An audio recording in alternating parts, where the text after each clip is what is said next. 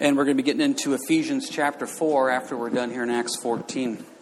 Uh, but before we get started, I wanted to make mention, making their first visit here today, is Aria Jubilee. I got that right, correct? December 23rd, correct?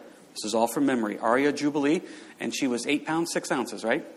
I just guessed on the last one. I had, I had no idea. I knew I would get within a couple pounds. I knew that, so.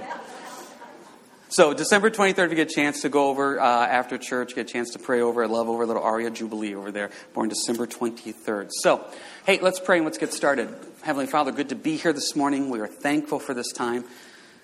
You teach, we listen, and let us, Lord, to really apply it, not just talk about it, mark it, underline it, but apply it in all we do and say. In your name, amen.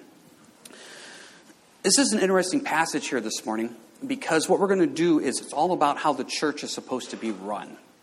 And I think this is good to stop and do this, and God worked out in His perfect timing because of a couple other things going on.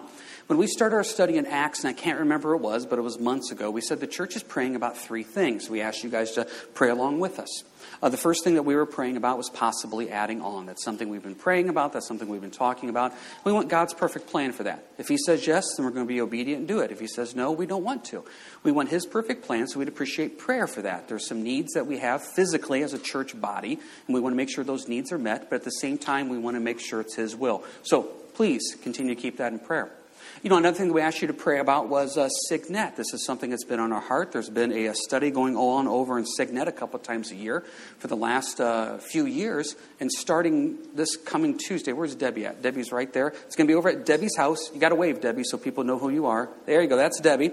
It's over at Debbie's house over in Signet, and we're starting Tuesday, right? Not this Tuesday, but next Tuesday, the 23rd. And we decided we're going to prayerfully just keep this study going. Uh, there's a group of people over there that really want that type of uh, Bible teaching, believing church, and that's something that we want to offer. It's something we've been planting seeds over there for a few years. Ray and Debbie are gracious enough to have this vision open up their house. So continue to keep that in prayer. If you don't know where Cygnet is, you can get a map out and you can take a look. Um, keep that in prayer. Third thing is uh, about Richard. You know, we mentioned here last year Richard is retiring at the end of May. And so we've been praying about what does that look like? Do we hire somebody to replace Richard? Do we stop and say, no, we're going to try to take what it says here and, and have the body use the gifts that God has given them and see if we can go with just one pastor on staff? That's something we've been praying about. And we get to do a little bit of a dry run here. For some of you that don't know, next week Richard is having his hip replaced. So Richard is going to be out of commission here for a few weeks.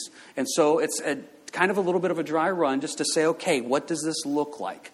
So Richard's going to be recovering with that. And so as a church, you know, if you're in the hospital or surgery, there may be somebody else that pops in to visit other than Richard or me. Um, people praying and ministering, and this is where the body of Christ is supposed to be. As we've said many times out here, if you are hurting, what you want is you want somebody that has the gift of encouragement. You want somebody that has the gift of mercy. And there's people out here at church that have that, and we want to use those gifts and utilize that. So this works out well to go through this. And it also works out well, too, because I got some contacts this week from Tony. And, and, Tony was saying, hey, make sure you mention that we need a help at the 8.30 service. We have a Sunday school class at the 8.30 service. For those that don't know that, some of you come, some of you don't come to that. And we're trying to get a three-teacher rotation going. We got two teachers. It'd be nice to get one more teacher where you could teach a month, have a couple months off, etc. And then also specifically here at the 10 o'clock service, we need help with the three-year-olds specifically. There's other needs, and we wanted people to pray about it. This is the beauty of going verse by verse, chapter by chapter through the Bible. Because if all these things would have popped up, I would have said, well, I guess I have to teach on serving today, and it would seem forced. The Lord, in His infinite wisdom, already had us right here in Acts 14. Good chance to remind you about some of the vision for the church. I tell you, a verse that we pray a lot out here as a board is where there's no vision, the people perish. We want to have a vision for what the Lord is calling us to do and then be obedient to it. Be obedient to that. So, Keep those things in prayer. Let the Lord move, stir your heart if it's of the Lord. And that's what we're going to talk about today. Is we're going to see about a church moving and a church working. So, with that being said, Acts 14, verse 21. When they had preached the gospel to that city, and made many disciples, they returned to Lystra, Iconium, and Antioch, strengthening the souls of the disciples, exhorting them to continue in the faith, and saying, We must through many tribulations enter the kingdom of God. So when they had appointed elders in every church and prayed with fasting, they commended them to the Lord in whom they had believed. And after they had passed through Pisidia, they came to Pamphylia. Now when they had preached the word in Perga, they went down to Attalia. From there they sailed to Antioch, where they had been commended to the grace of God for the work which they had completed. Now, When they had come and gathered the church together, they reported all that God had done with them, and he had opened the door of faith to the Gentiles. So they stayed there a long time with the disciples. Now we backtracked a little bit. We covered verses 21 and 22 next week, so please, last week, excuse me, please don't think I'm skipping that great verse in 22 of we must through many tribulations enter the kingdom of God. But we covered that last week. The reason I backtracked a couple verses because I want to set the tone of verse 21. When they had preached the gospel of that city and made many disciples. Made many disciples. See, guys, that's the goal. We got to remember the goal is not to get your name out. The goal is not to get the teachings out. The goal is not to get the church's name out. The goal is to make disciples. And when we have that mindset, it completely changes what we do as a body of believers and as individuals. It, everything is about eternity. Let's just remind ourselves what Jesus said in Matthew 28. You need, don't need to turn there. But go therefore and make disciples of all the nations, baptizing them in the name of the Father and of the Son and of the Holy Spirit, teaching them to observe all the things I've commanded you. That's what we're called to do, is to go make disciples, teach the disciples, baptize them, and then do the whole process again. And that's what you see happening here in the book of Acts, verse 21. They go and they made many disciples. And that's the same goal that we're supposed to still have today. Make disciples, teach them, baptize them, and do it again. Now, we know this. The problem is, do we make this a priority? See, here's the thing that I run into, and I'm not trying to step on anybody's toes. I know a lot of people that I believe are saved. They love the Lord. They're good people. They're, they're trying to live a pure life, trying to be pure in an impure world. They're trying to really be good parents, good husbands, wives, neighbors, etc. They're trying to do good things for the Lord. But the concept of making disciples, teaching disciples, baptizing disciples, that's not on their radar.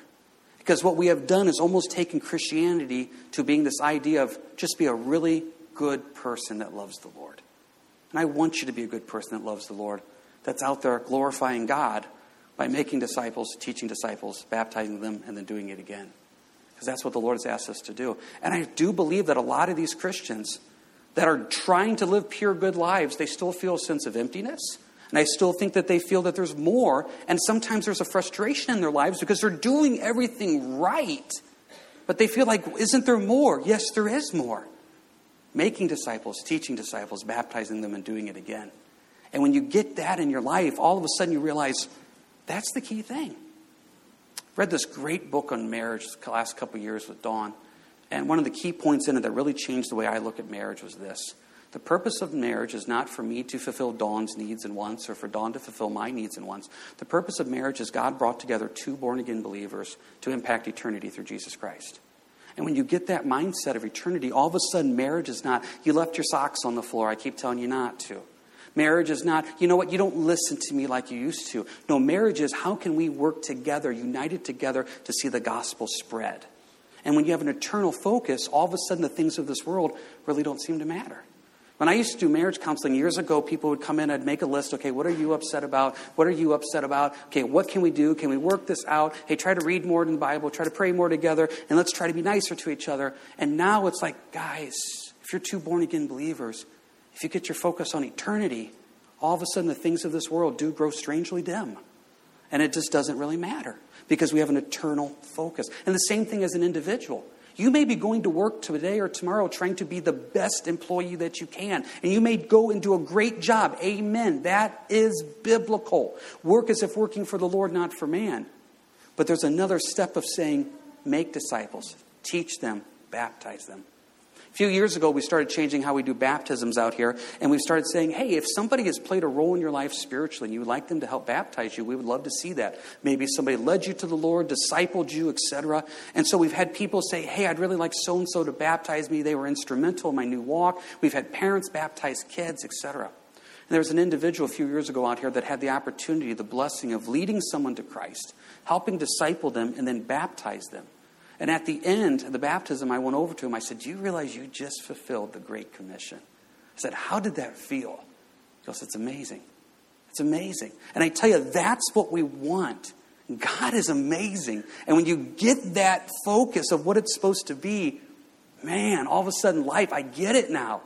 I'm just, I'm just here for a moment to impact eternity.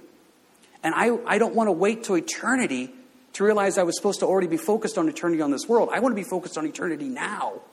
And so, therefore, I can live it out as I do this. Now, the question comes up I get verse 21, I'm supposed to go make disciples. But what does that really look like? Well, guess what? It describes it for us. Look at verse 22. You're supposed to go strengthen them, you're supposed to exhort them. We can do that, can't we? That word for strengthen is an interesting word. It literally means to support them. It means that they're wobbling, they're going to fall over, and you go support them. Now, to really do that, it is more than just a casual hi, hello at church. It is really getting involved in someone's life. And to be honest, we have so many time commitments, we have so much busyness, we hinder ourselves in that area. But when you start really looking at eternity, you start realizing the calendar can really become a lot, lot less full. Because I'm here to support fellow brothers and sisters in the Lord. Because I'm here to support them, just as that word says. And I'm also here to exhort them. I'm here to encourage them. Because people are going through difficult times. And they need prayer, they need support, they need encouragement, and that's what we want to do is to support them, we want to encourage them, but that means we need to get to know them. That means we need to step out of our comfort zones. That means we need to look past the here and now and look towards eternity where we'll find real fulfillment in what we do and say. Can you go with me real quick to uh, Ephesians 4, please?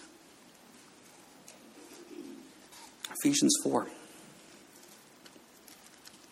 This is where we have to stop and really stop and talk about what is the purpose of why we're here this morning. Ephesians 4. They made disciples, they supported them, they encouraged them. What does Ephesians 4 say about this? Take a look at verse 11 of Ephesians 4.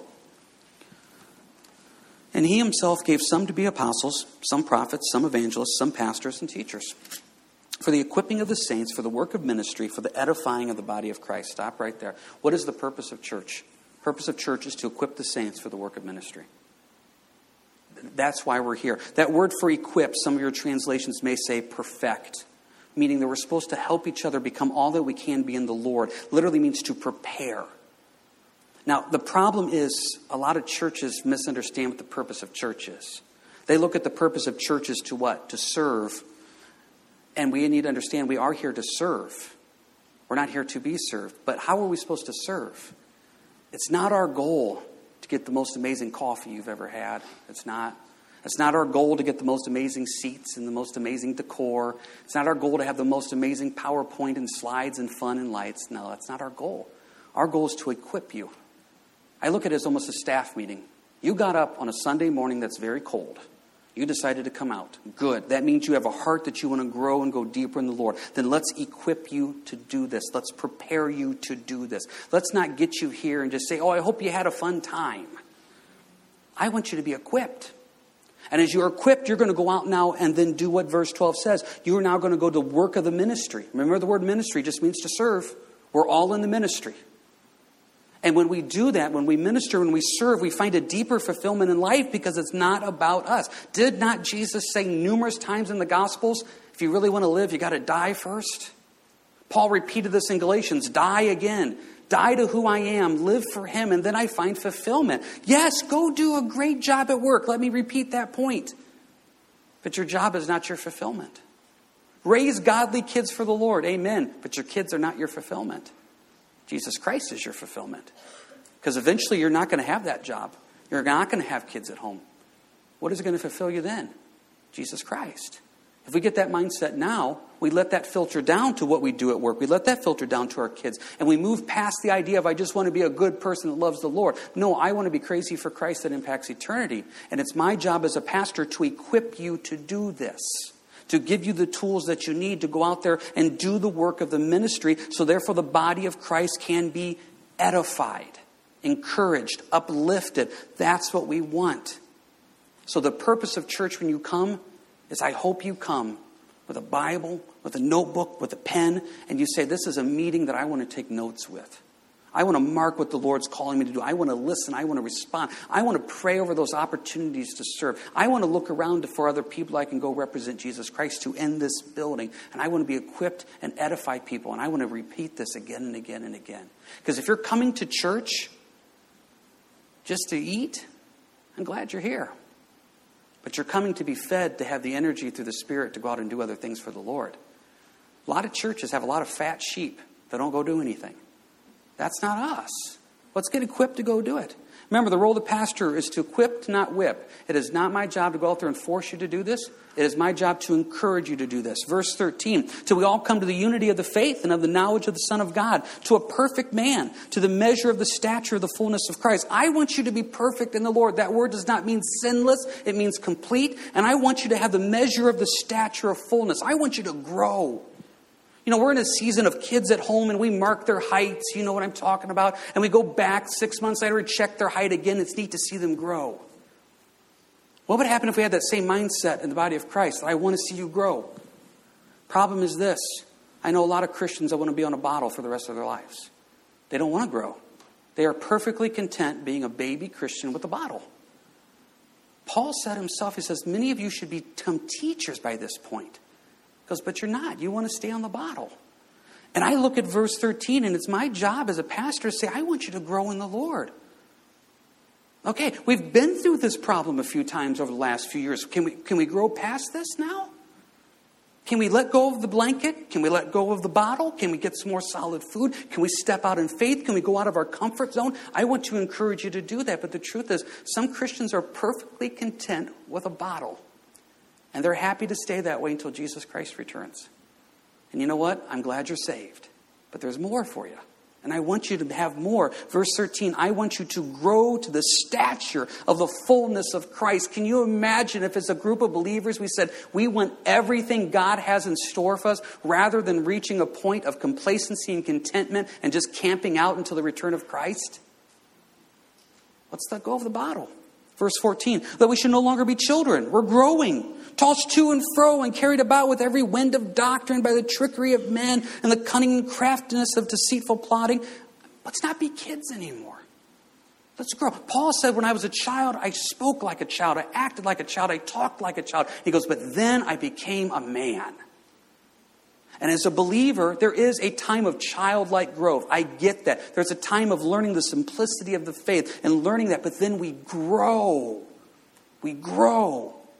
Verse 15, speaking the truth in love, that we may grow up to all things and to him who is the head Christ. Once again, in love, we speak truth, we grow. And look at verse 16, from whom the whole body, joined and knit together by what every joint supplies, according to the effective working by which every part does its share, causes growth of the body for the edifying of itself in love. Every part does its share, causing growth.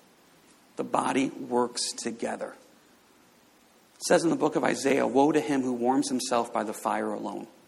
There's a danger in being the island Christian, the solo Christian, and having your own little campfire.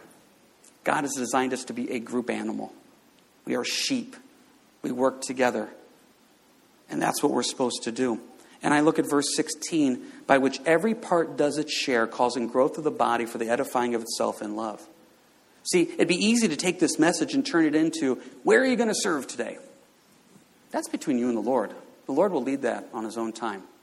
What I want to ask you is this Are you to the fullness of the stature of Christ Jesus? Because if not, that means there's areas of growth in your life. Are you fully serving the body of Christ the way you could? If not, there's areas of growth. And it's my job as a pastor to equip you, to help you to do this. And that's what I want to do. I want to give you the tools and the options to do it so that way you are here to serve and not to be served. Problem is, everybody wants to be served. We want to go and have everybody wait on us and take care of us. And Christianity is no, get on your hands and feet and wash someone's feet. We're here to serve, and we're here to equip you to do that. So, what does this look like? Can you go with me now to um, 2 Peter, real quick? Head to the right a few books. 2 Peter. 2 Peter has a very famous verse that we use for our calling. and We're going to hit this. But then we're going to get into practical what does it look like? Because it's easy to have these messages of, hey, you have a gift, you have a calling, go serve, go make disciples. Okay, but what does that really look like? 2 Peter 1, verse 10. Therefore, brethren, be even more diligent to make your call and election sure, for if you do these things, you will never stumble. I don't know about you, I don't want to stumble. I'm tired of stumbling. I, have been saved now for almost 25 years. I still stumble.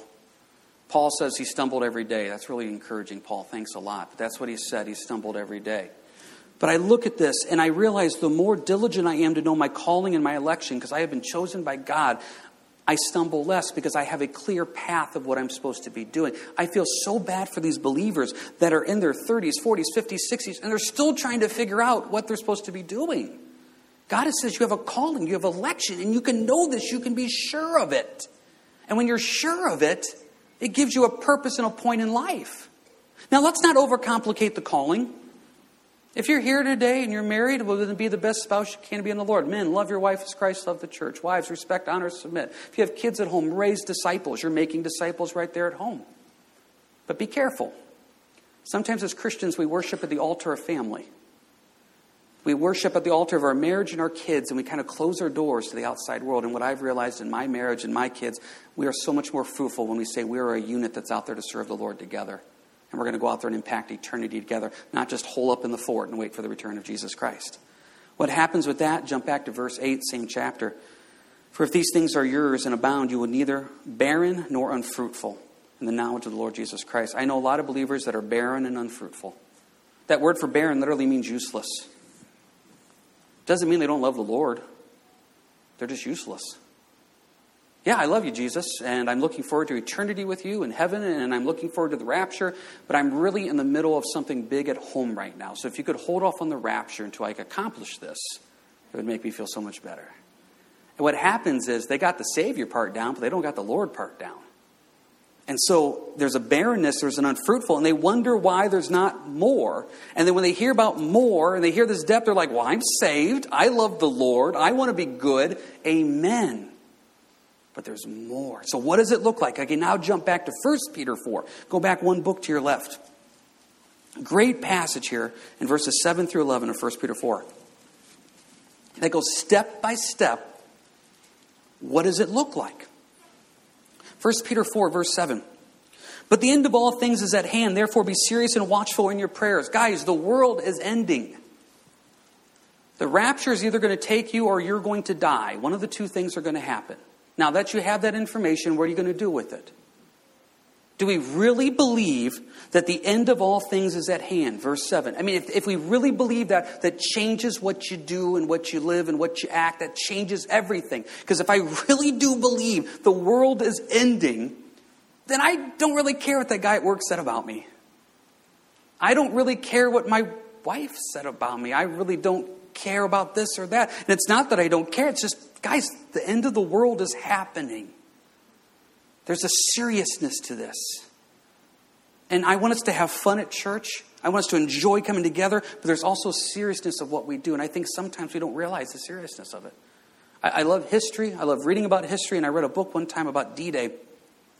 And a lot of the guys that were landing on D Day you know, we were not battle veterans by any means. This was the first time they'd seen combat, and some of them did not know what they were getting into. And the one guy, I think I've shared this story with you before, he said, Hey, when I get off the landing boat, can you go out and first take my camera and take a picture of me coming off the boat onto the beach? And the guy said, Sure, I'll do that. So they landed on the beaches of D Day. The first guy ran out, turned around, got the camera out to take a picture of him, and he got immediately killed.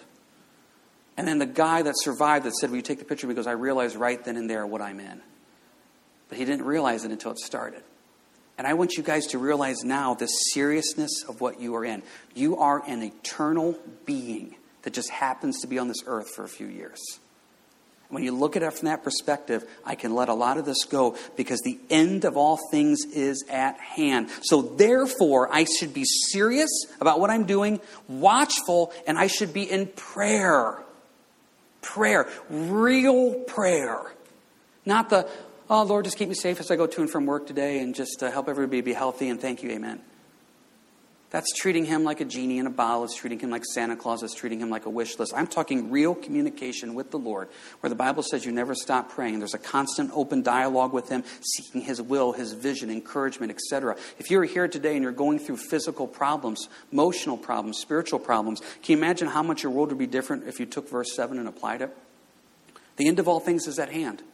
So, yes, this physical malady is awful right now, but I got a new body waiting for me in heaven. This emotional, spiritual darkness I'm in right now is awful, but I'm going to pray myself through this. I'm going to pray scriptures. I'm going to worship. I'm going to keep a focus on the Lord. And when I get my mind on eternity, I don't really focus on this here and now. It amazes me over the years when I run into people going through difficult physical situations. Some of them are in awful situations, and when you go to the hospital to visit them, the only thing they want to talk about is how good God is. What a blessing. And then you go into the other rooms, and the only person wants to talk about is how awful their life is. And you're constantly trying to tell them, Your God is good. Your God is big. Your God loves you. use this as a witnessing tool. Maybe for a small moment they get it, but then they go right back to their pity party. And as we said last week, do you want the comfort of Christ or the pity of people? If you want the pity of people, you'll get it. But don't you want the comfort of Christ? So now we got prayer down, being serious. Verse 8 above all things, have fervent love for one another, for love will cover a multitude of sins. See, look how we're building here. You start with the seriousness, you start with prayer, and next thing you know, you're out there loving people. And not, the world doesn't get love. Let them see Jesus and how you love. Verse 9 be hospitable to one another without grumbling. Be hospitable now. I, I, I, got the end of the world. I got the seriousness. I got prayer. I got love, and I'm going to be hospitable. Please note what the definition of hospitable is. Hospitable literally means love to strangers. A lot of times, as, as a church, we confuse fellowship and hospitality. Fellowship is you are my brothers and sisters in the Lord, and I want to spend time with you, and it is vital, it is important, and it's a blessing. Fellowship is not the same as hospitality. Hospitality is there's a new guy at work, I never met him, I'm going to step out of my comfort zone and go get to know him. Hospitality is there's a new person at church or a person I see always by themselves, and I'm going to say, hey, would you like to come over and get to know each other a little bit more? Hospitality is taking you out of your comfort zone and loving strangers. Now, we're usually good at fellowship because we like to laugh and joke with people we know, but what about hospitality? And what about without grumbling? Now, if you just want to mark that verse off, you can. Just pretend it's not there. If you're going to do that, you've got to do Philippians 2:14 as well that says do all things without grumbling or complaining. It is just absolutely amazing to me as believers, we just ignore those verses. If Jesus has told me to do all things without grumbling and complaining, and I grumble and complain, do you realize what I just did? I sinned. Well, it's not a sin. I'm just being honest. Well, I'm just being honest too. It's a sin. So therefore, it's wrong. I mean, seriously, it amazes me that as believers that have been saved and born again in Jesus Christ, that have eternity waiting for us, how many of us are really just people you don't want to be around. They just bring you down. As we've joked out here before, some people are blessing when they go, and some people are blessing when they come. Some people are blessing when they leave. I have a pastor friend that calls them blessed subtractions. He called me one time and said, Hey, that person I asked you to pray about church, yeah. He goes, Guess what? They left. Amen. And it was, he looked at it as a blessed subtraction.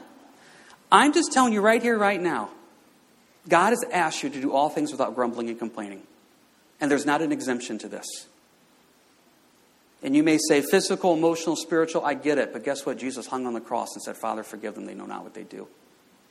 Can you imagine if we allowed the grumbling, complaining to get the best of us? Can you imagine Jesus on the cross grumbling and complaining? Can you imagine as a pastor, me coming in on a Sunday morning saying, guys, I, I, really don't want to be here. I really don't. I mean, I was just, let's just get through this. Let's just get through it. I didn't even prepare anything. I don't know, just Ephesians, just Ephesians. No, there's a joy and an excitement in what the Lord is doing, and so why do we not have that? And I think the reason we don't have that is because we're not eternally minded. We're focused on this earth. And when you're focused on this earth, you're going to constantly grumble and complain because this world is grumbling and complaining. It is. And so, therefore, I look past this earth towards eternity. And so I go back to verse 7. I'm watchful, I'm serious, I'm praying. Verse 8, I'm loving. Verse 9, I'm hospitable. I'm putting it into action. I'm not grumbling. And now, verse 10, as each one has received a gift, minister it to one another as good stewards of the manifold grace of God. You have a gift, use it. Now we start to minister, which means we serve, and we're all called to serve. And please note, it is a gift, it's a steward. What's a steward? You are in charge of something that's not yours. God has given us a gift, which literally means grace, and it's that idea of God has given you an element of the Spirit of grace there that you get to go now use that gift to go represent Jesus Christ. It is not about going to work, it's about representing Jesus. It's not about just doing more laundry and taking care of the house, it's about representing Jesus. Everything becomes eternally focused. Verse 11 If anyone speaks, let him speak as the oracles of God. If anyone ministers, let him do it with the ability which God supplies. Aren't you thankful that God supplies the ability and not you? That in all things, God may be glorified through Jesus Christ, to whom belong the glory and the dominion forever and ever. Amen. Can you imagine? In all things, God may be glorified. Goes back to our first point. It's not about the man, it's not about the ministry, it's not about the church. It's about making disciples and seeing Jesus Christ glorified in all things. And when you get that mindset, it changes how you live, it changes how you work, it changes everything. Because you have a purpose beyond the here and now. And I see so many people that are born again and saved, but they're still just living in this world. What would happen if we would move past this mindset? It means dying to ourselves. It means dying to who I am. And as mentioned earlier in the message, Jesus mentioned that repeatedly. Paul mentioned that repeatedly letting go of who I am and focusing on Him. Jump back now to Acts 14, please. So, we're called to go make disciples. We're called to strengthen them. We're called to encourage them.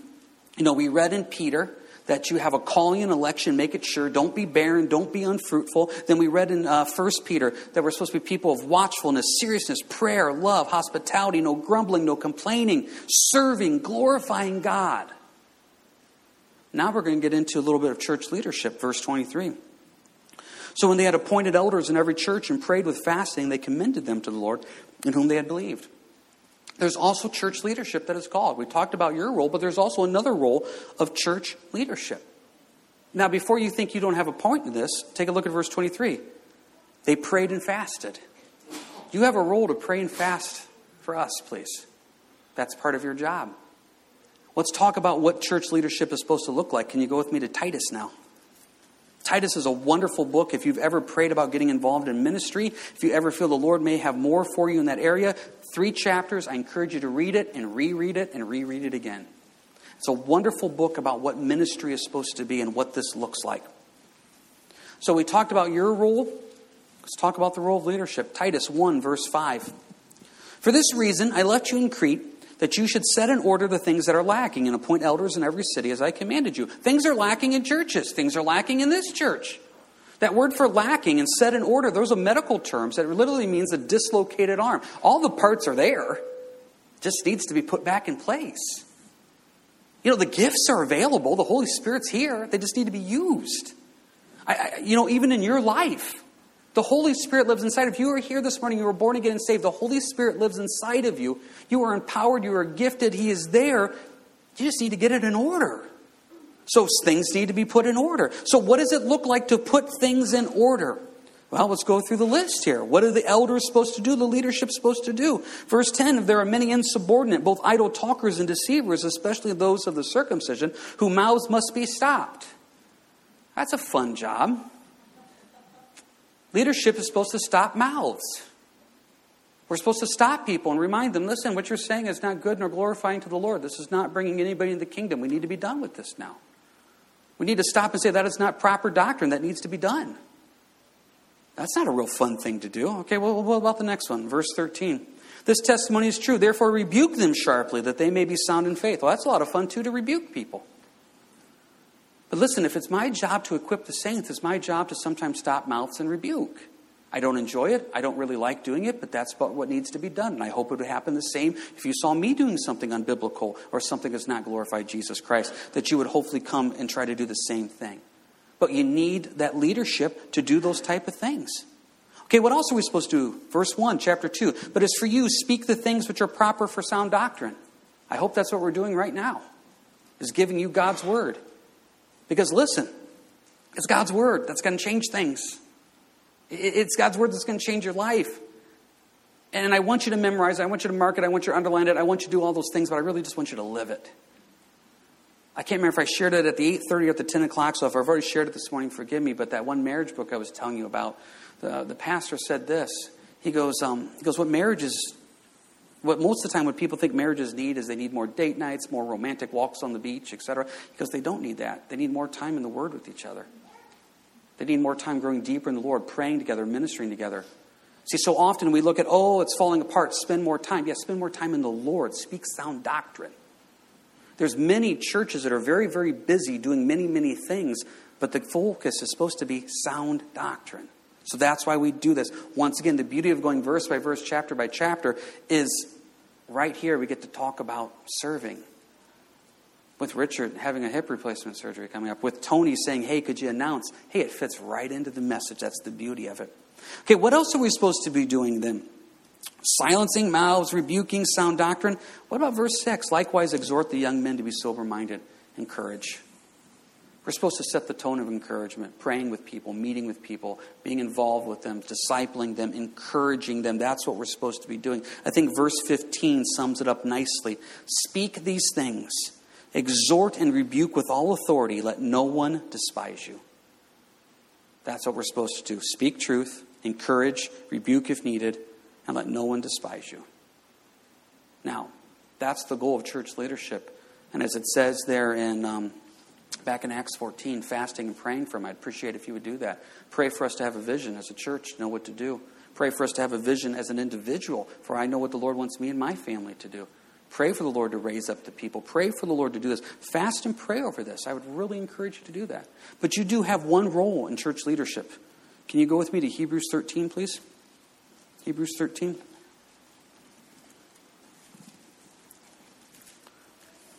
Just jump to the right a few books. This verse should be marked, underlined, memorized in the Greek. You should put it on every one of your Christmas cards next year. Hebrews 13, verse 17. Obey those who rule over you and be submissive, for they watch out for your souls as those who must give account. Let them do so with joy and not with grief, for that would be unprofitable for you. Obey those who rule over you and be submissive.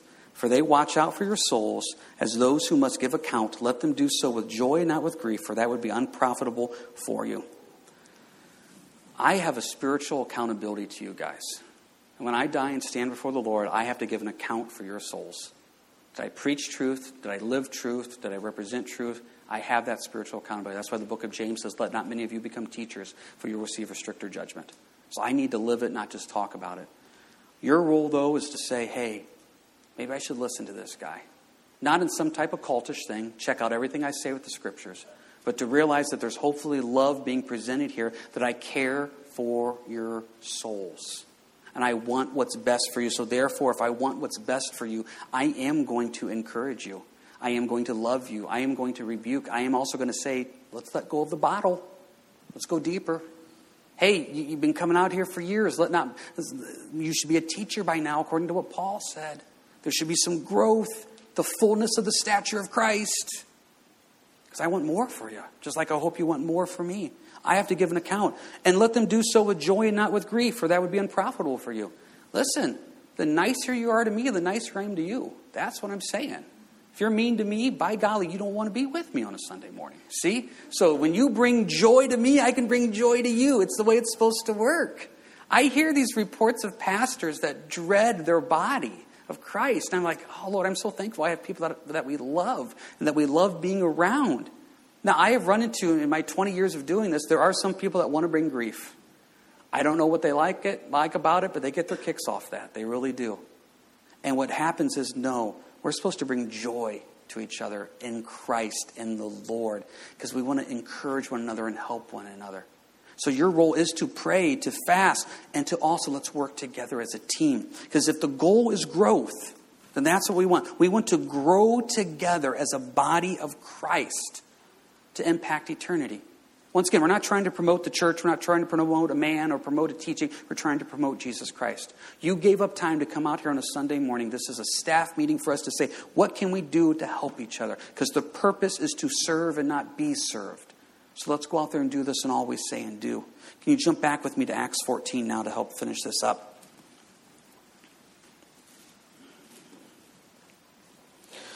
So you see them appointing elders, verse 23, commending them, committing them to the Lord with fasting and prayer. Then you see in verses 24 and 25, Paul coming back to Antioch. If you look in the back of your Bibles, you probably have a map that says Paul's first missionary journey, and you can see that. He started in Antioch and he ended up in Antioch. But look at verse 27. Now, when they had come and gathered the church together, once again, there's a oneness, a fellowship, an encouragement together. They reported all that God had done with them and all that He had opened the door of faith to the Gentiles. So now we get a chance to report look at what God's doing. And what a blessing that is to come together and hear these praise reports of what the Lord was doing. I, I had somebody at the 8:30 come up to me and said, "Hey, you're not going to believe this." And it was one of those times where you really couldn't believe it.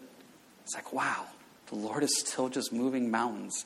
It's just amazing to see what God is doing. And what a blessing it is in verse 27 to see the body of Christ come together. And what would happen if we would change the way we communicate with each other? I think to what it says in the book of Malachi, where it says the Lord listens in on our conversations where we would stop and say, Hey, let me tell you what the Lord's doing for me this week. Let me tell you what the Lord did for me last week. Or, you know what? It's a really rough week, and I'm not grumbling and complaining because James said that was a sin. But I'm going to tell you how God is faithful through my difficult, dark times. What would happen if we changed the way we do this? And all of a sudden we'd stop and say, Lord, it's all about eternity. So I'd appreciate prayer for those areas that we've talked about. Is the Lord leading us to add on? What does it look like with Richard here? Um, you know, Cygnet as well, the blessing of that. Please keep those things in prayer. Appreciate prayer for vision. We want to do what the Lord has called us to do as individuals and as a body of Christ. And I tell you this I want you to serve. Not because we have holes or need areas like that. There always will be areas that need help. There always will be. I want you to serve because I want to see you grow to the fullness of the stature of Christ Jesus. I want you to have everything the Lord has in store. I want you to let go of the blanket. I want you to let go of the bottle. And I want you to grow in the Lord. I'm glad you're here. And if you're here this morning, I'm glad you're saved. But I want us to move and grow and go deeper. And what a blessing that will be for all of us the joy of serving together in the Lord. Worship team, can come forward here for the final song. Let's pray this into our lives.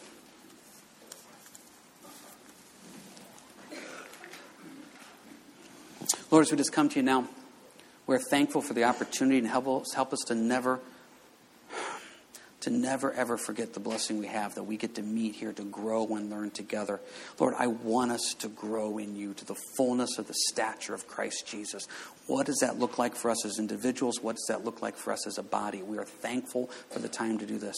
Help us not just to talk about it, but to live it and all we do and say. And if there's someone here today that you're speaking to them, I pray to speak to their heart on what it means to grow deeper in you, Lord. Eternally focused, minded in all we do and say. We lift this up in your name. Amen.